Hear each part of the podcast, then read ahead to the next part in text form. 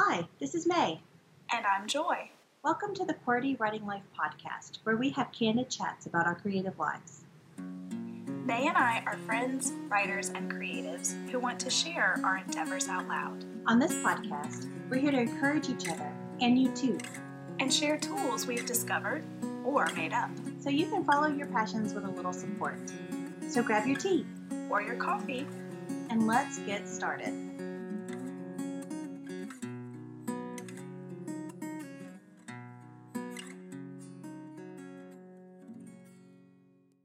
Hello, welcome everyone to QWERTY Writing Life, and this is our last podcast in the month of April, which of course, as you guys know, has been National Poetry Month.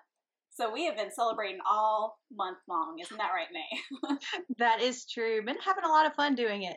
Yeah, so much fun. Oh my goodness. We started out the month with an outstanding interview with a creative, Rachel Ritchie, and she just happened to bring along a poet with her, which was so much fun. So that got us started off right. And then May shared with us 5 types of poetry you might not know exist.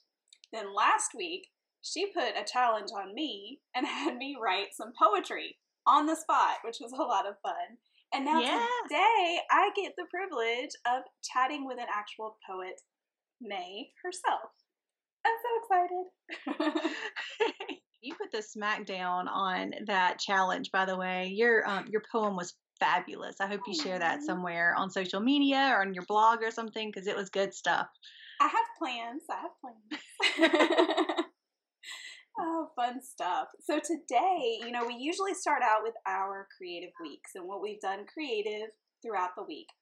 But because this is a very special week, April 30th happens to be Poem in My Pocket Day. And so we thought that it would be fun to share with you guys what poems will be in our pockets on Thursday. So, May, what have you got? I have a poem by Mary Oliver in her Blue Horses book. And as well as being Poem in My Pocket Day, on poets.org, it is not only Poem in My Pocket Day, it's also going to be shelter in place poetry. So they're doing a hashtag that's shelter poem along with the Poem in My Pocket Day. So I picked a poem that I thought would be excellent for both of those things. Her poem is called What I Can Do. The television has 2 instruments that control it. I get confused. The washer asks me, do you want regular or delicate?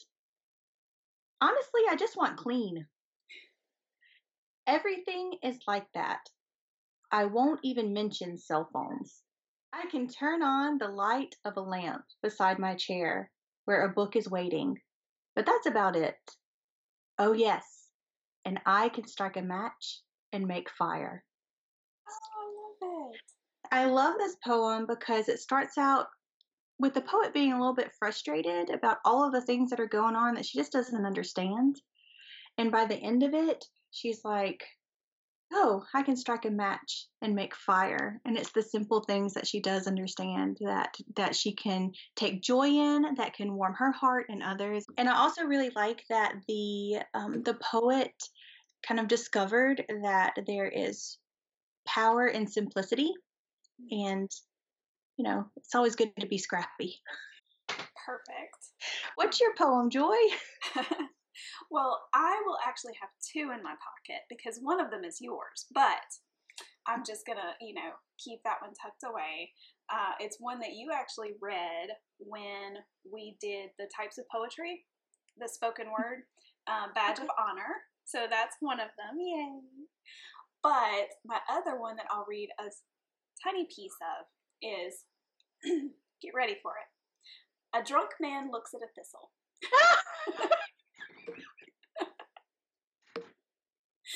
You knew that I was going to choose something like this, right? Okay. And it's by Hugh MacDiarmid.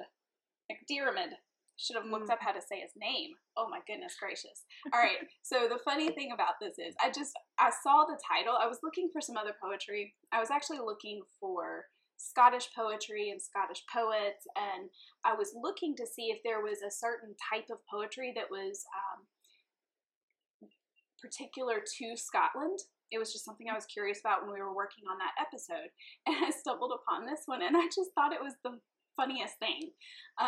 So I'm going to do my best to read just a few stanzas. This is a very long poem, and I'm just going to read a few stanzas now. I'm not very good with the Scottish brogue and all that, unfortunately, but I like these few lines. So here we go. Men shift but by experience. Twixt Scots there is nae difference. They canna learn, they canna move, but stick for aye to their auld groove. The only race in history who, bidden in the same category, frae start to present of their story, and deem their ignorance their glory. So there you go. But he goes on in the poem, and you know, he gives he talks about so many famous Scots through the years: John Knox, Robert Burns, William Wallace, and you know, he's having this great philosophical look as he is apparently drunk and looking at a thistle. So I love it. Oh man, I love that too. And it also works with the whole shelter in place thing, because we all need humor at this moment. And exactly. What a wonderful pick. I can't wait to look it up and like just dive in. I'll drop a link in the show notes for you guys for where to find it, because they have it on, I think it's called Poetry Foundation. They have a portion of it there. Great. All right, so now that we've had our laugh for the day, are you guys ready? Are you ready, May, to dive in? And yeah. I get to ask you all sorts of questions. I'm really excited. So first of all, tell us where your poetry has taken you. So I have poetry published in William Carey University's journal, The Indigo. And I was also chosen to present on a poetry panel at the Mississippi Philological Association this year. And the poems that I presented there will be published in the Mississippi Philological Association Journal at the end of 2020 or the beginning of 2021.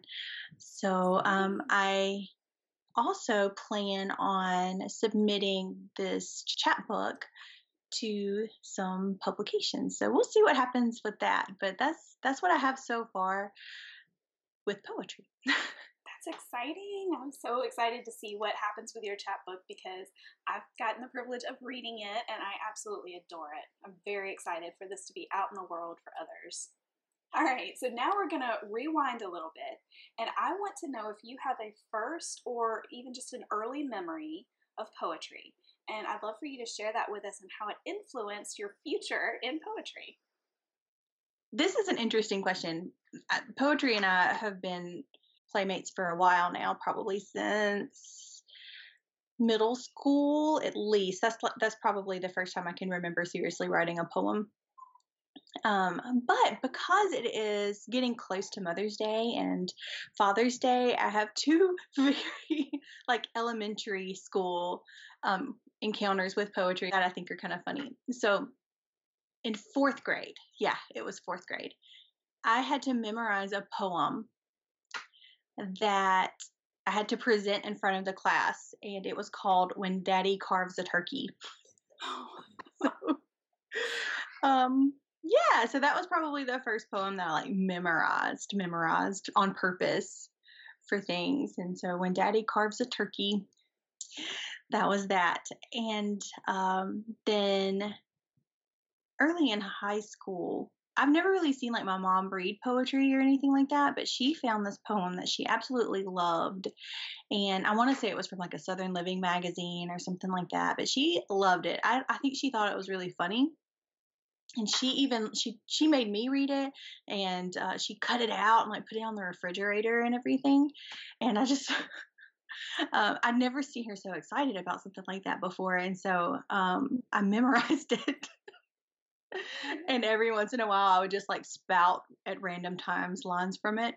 And it was pretty funny, but it was called, it made her happy. So it's called I'm Your Clone. I don't know who wrote it, but but I remember that one. It's talking about like, it's from the daughter's perspective, and it's talking about how the mom is always telling her stuff to do. And then she notices that her mom doesn't do those things. So, and both of those actually rhyme and have like cadences that were pretty easy to remember, but I did memorize them with putting them to music. So. Oh, that's cute. So I want to know if you still know them. Like, can I come over to your house at Thanksgiving and have you recite Daddy Carves a Turkey? Yeah, for some reason, these two poems will not get out of my mind. Absolutely not. So how do you think that those particular things, or maybe some other influences in poetry when you were younger, do you think that those kind of influenced you deciding to become a poet and to continue to write poetry and really make that one of your things? I don't know if it was an actual conscious choice, if this is going to sound really weird, but just when I started writing things, I didn't really sit down ever to be like, I'm going to write a poem about this heartache. Like, that's not how it ever happened. It just kind of like, I had a pen and I had a piece of paper and I had heartache. And so that's how it came out. And that's been it from the beginning. That's kind of how I've dealt with feelings. And again, not a conscious choice. You just kind of sit down and it hurts. And so you just start writing.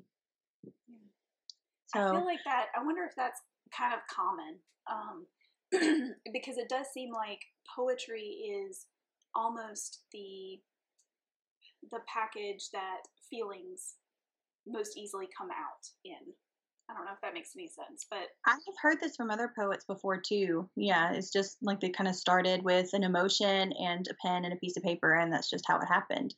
So I don't know if we are just created with poetic souls, or if this is just a gift that, you know, my creator has given me so I can live a better life. Because honestly, if I didn't process this stuff, it would be, you know, it would eat me up. Yeah. So we're gonna get away from the deep stuff, but we're gonna come back there. And okay. I'm gonna ask you, who are some of your favorite poets? Oh my goodness, this question is fun. Well, of course, Mary Oliver. I read from her today, and I adore Mary Oliver. Amanda Linsmeyer is another one of my favorite poets. She's written a couple of poetry books now, and she's also in our Writer Moms group. Is she there? Yeah, she is. Okay. Yeah. And I found her through the Writer Moms group. There was a Twitter chat where she was the guest, and I just kind of fell in love with her personality and more so her poetry. Allison Chestnut is one of my favorite poets as well. She writes a lot of Southern-themed poems and has been published all over the place in journals, and just really like her.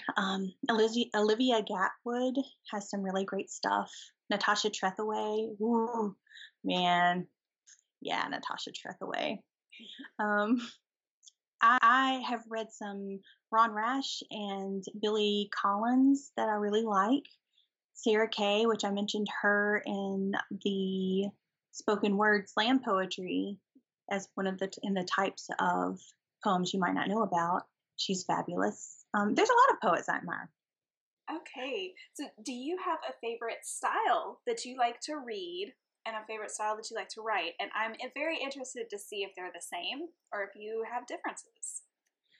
I actually think that they're pretty much the same.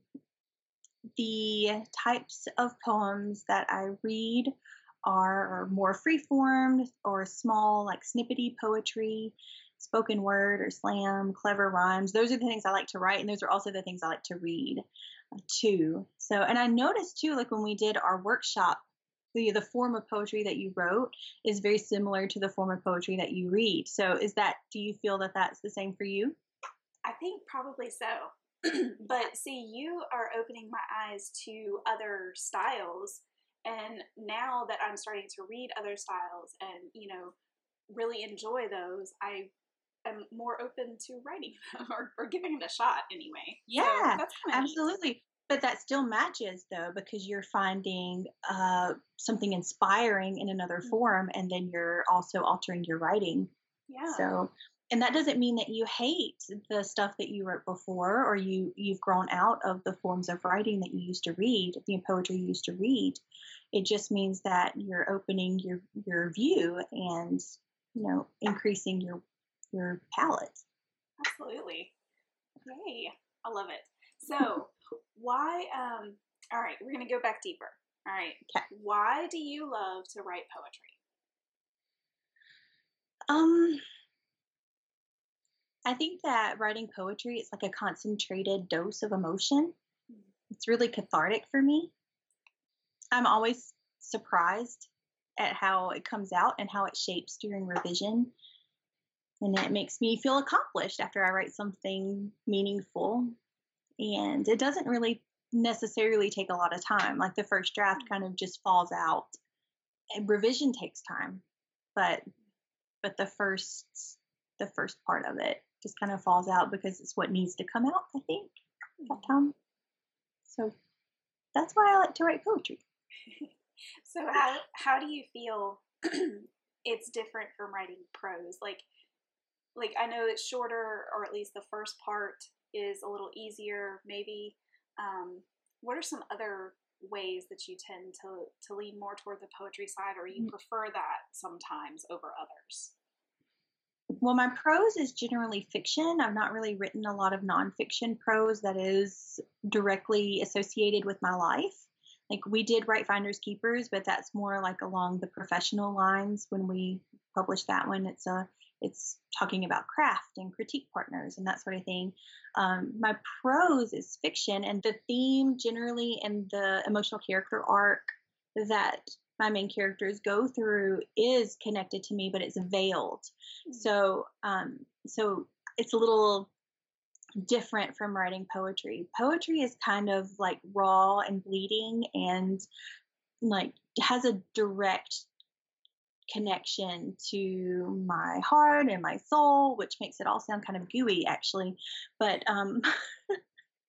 the point is that the difference between prose, I don't think it's in the same class, because poetry comes from a different creative place than my prose does. Gotcha. That makes perfect sense. Okay. So do you, and this might seem like an odd question, and maybe it is an odd question, but it came to me, so here we go. Do you think in poetry as you go about your day? That is a really good question, and one that I've never gotten before. So yeah, you should definitely be proud of it. There's generally at least like one line or two that crosses my mind a day. I'm generally not in the position to write it down, which sucks, but so, you know, sometimes I do get to. So it just, you know, it feels like I never get to, because when you've lost that, you know, like when you get back and you're like, okay, I'm writing it down and it's gone. That kind of stinks. Or what you write down is like some sort of knockoff version of what you originally thought. That kind of stinks. So I hear you. So is it sometimes related to what's just going on around you, or is it just something that kind of bubbles up, or does it depend? It's generally something that I'm noticing around me, or I'm thinking about. That's so neat. All right. So when it comes to writing poetry, do you have a specific process, or does it differ, or is there just no process at all? Yeah. I actually have more of a handle on my poetry writing process than I have on anything else, which is really strange. I'm trying to write fiction right now, and like figuring out what my process is really difficult. But for poetry, finishing this chapbook was really enlightening to like figuring out what my process is. So I have found that my first drafts have to be written on paper with a pencil, preferably. Oh, and the paper also has to be like blank. It can't have lines on it. Lined paper will do in a pinch, and a pen will do in a pinch, but I prefer a pencil with blank paper. And I will add to the first draft on that white piece of paper until I can't really see the work clearly, and then I will move to the computer. Oh, sometimes I actually like rewrite and then the entire poem on paper again before I go to the computer if I can't really see everything. But all of those things are versions of revision. So you got your first draft on there, and then you do another revision on the white piece of paper, and then you do another revision by handwriting what you've written from that first piece of paper to another, because not everything's going to be the same. Things are going to come to you and change from place to place. And then there's another revision when you get it onto the computer screen. So I don't know. That's what I got for the process. That's cool. That makes total sense. And I am with you on the, and I think we might've talked about this in last week's, like, there's just something about writing with a pen or a pencil, especially with this kind of writing, with poetry, because it is more emotional. It's more, you know, coming from your heart. And there's just something about that, having that pen or pencil in your hand. Yeah. Yeah. All right. So you have spoken about grief in writing. In fact, that was what you spoke on at the Philological Association, right? Indirectly, I spoke on postpartum depression, which, grief is definitely intertwined in that. Definitely, for sure. So how do you feel poetry and grief go together? And do you think one fuels the other? Can poetry be a healing balm? The poetry book is called Grief Like a River, and it explores different types of grief, from the small missing pieces in your life to death of a label that you drew your sense of identity from, to death of a loved one. And it also ends with hope and healing, and that's really important to me in any piece that I do. But I tell you that because poetry can absolutely be a healing balm when it comes to grief. When I started writing the chapbook, I didn't know what the end revelation would be. I had not had it yet. So this chapbook is really like a real-time discovery. And so I knew the theme, and I knew the structure, and I knew the arc that I needed, but some of these poems had not been written yet. And for me, poetry is always a true story. So I couldn't finish it without actually mining those deep feelings and those things that I had not paid attention to or dealt with yet. So I had to really work through some personal beliefs and misbeliefs to make this chapbook happen. Honestly, though, I don't know if I would have allowed myself the time or the effort that I took if I did not have this chapbook as persuasion to do so. I'm not naturally a fan of inner turmoil, so if I cannot feel something like pain, that's definitely my default. So that's how it all came to be. A natural inclination. Let's run from this. Exactly. So some people journal, and some people go to therapists, some people write poetry, some people do all of the above. So you just have to kind of know how you process, and the only way that you can know how you process is by trying things. And I love the way that everything came together in your book. I feel like there is such a beautiful flow to it. And I just can't wait for other people to read it. Okay?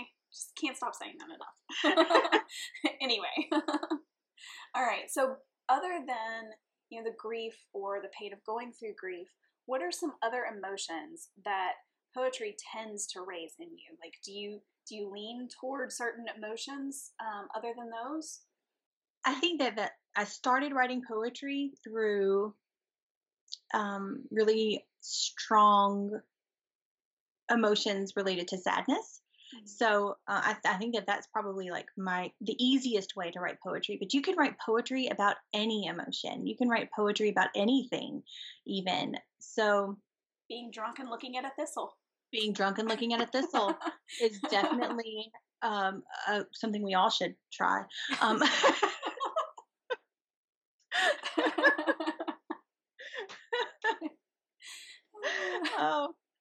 But yeah, I think what's great too is that whenever you challenge yourself to write in other ways, you find an unexpected sense of accomplishment and contentment in that as well. So when I've been extremely happy, there have been times where I have made a point to find a way to turn that into a poem for and allow myself to create during other emotions, So if I'm feeling numb, or if I'm feeling happy, or if I'm feeling, I don't know, celebratory, or what are other emotions? Well, hopeful. So you turn toward hope in the end. Yeah, I love that. Yeah. Yes. I never want to leave something despondent and, you know, dire. I always want to show that there is healing and that there is hope. That's a very big part of everything that I write, prose, poetry, I don't know, grocery lists, everything. So you end it with the chocolate, because that's the hope. Exactly. So, and that's also why it's really important for me to share all of the poems together. And that's why I chose a chapbook instead of, you know, farming out individual poems to different journals. I did that on purpose. Yes, there are some really sad things that are happening inside of the chapbook, but get to the end. Just go to the end. It's kind of like the Bible. Get to Revelation. And I think, you know, I love that we are very similar in that, like, there are certain books that I have read that are very highly acclaimed books, and I don't like them because they don't end with any kind of hope. And I think that that's something that we do have in common, that whatever it is we're writing, we want to end with that hope. I mean, yes, you might go through some horrible things, you know, and that's life. There are rough things, but there's also hope. And so I love that we have that in common. Yeah, me too. It's pretty special. So what is, and this might be a difficult one, I don't know. Maybe it's easy. We'll see. What is your favorite poem you've ever written, and why? Putting you on the spot. That's terrible. I know. It's like choosing one of your children. I don't know. I don't know. Here is my last question for you, and then we might have a little bit more discussion or whatever. But what is your ultimate desire for your poetry? So my ultimate desire for writing poetry is to be a truthful expression of humanity. I never want to be melodramatic. And I never want to exploit issues or emotions, and so it's really important to me that it's a truthful expression of humanity. I want to share my best and my worst in hopes that others can find a kindred spirit. I know that the times that I worked up the courage to deal with something head on was when I discovered that I wasn't alone in the struggle, and that I'm not defective, and that I don't have to live with whatever I was struggling with if I didn't want to. And so if my poetry can do that for somebody and kind of not feel so alone, then that would be a really cool thing. That would be a huge push for people to look to that journal that's coming out later, because your poem in there is on postpartum depression. And I know that that's something that both of us have dealt with. And it's something that I know that's a huge thing where you feel all alone. You feel like you're the only person in the world who's gone through that. And that is so not the truth. So yeah.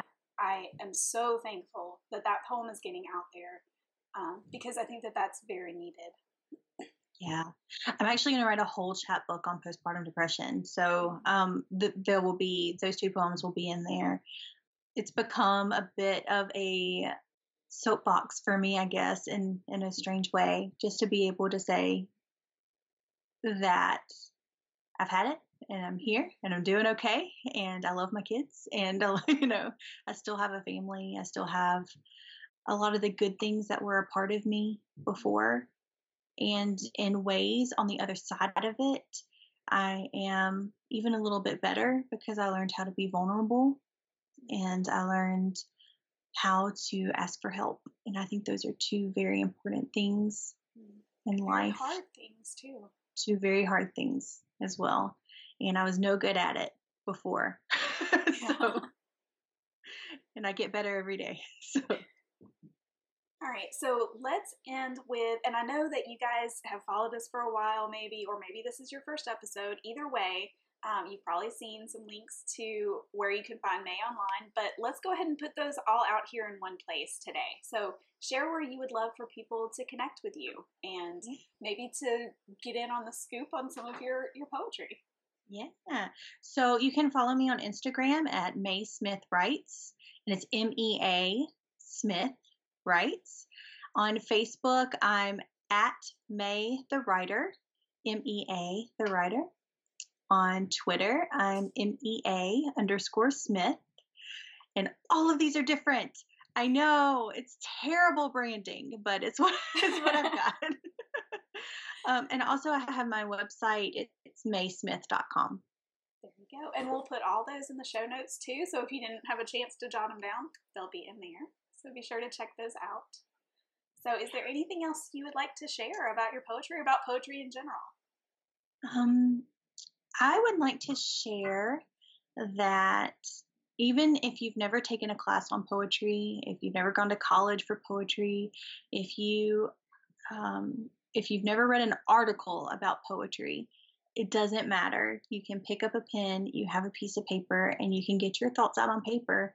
It's really cool if you get to take a class. That's really great. That's a really great benefit that you would have, but it is not necessary in order for you to get those feelings out of your head. And I think that if you have never tried to get those feelings out of your head, to put names to them, to organize those amorphous emotions that's just kind of dragging you down and making you feel heavy, if you've never tried to do that, now is the time, guys, because it's, and especially in this kind of place that we are in, we're so used to being strong and we're so used to being in control. And now there is a virus out there that's in control and making us stay indoors and making us not be able to go to the grocery store without a mask on. Like this is the least amount of control that I think that we have had as a society in a very, very, very long time. I know in my lifetime. And if you are used to being in control and handling all of your stuff, you're probably feeling extremely overwhelmed right now. And if you just took a moment to write down why, even if it's not in a very poetic way, it doesn't have to rhyme, and you don't have to count syllables, you don't have to have structure. Just write it down, write why you are feeling the way that you're feeling, and hopefully that would give you a little bit of peace, just being able to put it on paper. If you never want anybody to see it, that's cool. You can burn it in a barrel in the backyard. No one will ever know. But there is something about getting it out of your brain, about putting a name to it, that you are able to combat that in a very real way. So true. That's a great, great challenge in itself. So I think that might actually make for a good QWERTY challenge. And we could maybe have a 2-part QWERTY challenge this week. What do you think? Yeah, that sounds good. So do that. And yes. So get those feelings out. Get those emotions out. You might really be surprised at what ends up coming out, honestly. And then the other challenge that we have for you guys is, hey, I mean, National Poetry Month is almost over. That doesn't mean that you have to stop reading or writing poetry. But like we said, April 30th is Poem in My Pocket Day. So we would challenge you to find a poem that you just love. Maybe it's funny, maybe it's super deep and emotional, something that really pulled at you for some deeper reason. Or maybe it's just a poem that you remember from school or from when you were younger and it has a special place in your heart. Whatever it is, we challenge you to find that poem, print it out, fold it up, and stick it in your pocket and carry it around with you all day on April 30th. And then share with us on social media, tag us so that we can see your poem in your pocket. That's right. That means you got to get out of your yoga pants and put on some... Wait a second. Oh, wait. No, yoga pants have pockets now too, so never mind. True. So you either have to get out of your yoga pants or put a pair on that have pockets. I have just pajama kidding. Pants with pockets. Yeah, I'm speaking from experience. I'm kind of like pointing a finger in my own face. Well, the bad thing is, like, I have to point more fingers back at me because I always just wore yoga pants and pajama pants because apparently I basically live a quarantine life before all this started. Yeah. So, interesting. Okay. Yeah. I actually put on blue jeans today for the first time in a very long time. But they're not the kind that have buttons. It's the kind that has elastic. Ooh. Those I don't know if it counts. It counts. It totally counts. I call it. So whatever you guys happen to be wearing, we hope that you include a poem on Thursday. Thanks for joining us, and you guys have a great week. We'll see you next time. Sounds good. Bye. Bye. Thanks for listening until the end. Seriously, you're a trooper. Do you think QWERTY Writing Life is the bomb? May, you just said the bomb. Don't you censor me. If you think QWERTY Writing Life rocks ice for real, oh my word, please rate, review, and share us with others. If you have questions about this week's episode or want to start a conversation, you can reach us by visiting QWERTYWritingLife.podbean.com. We'll be back next week with more candid chats for you.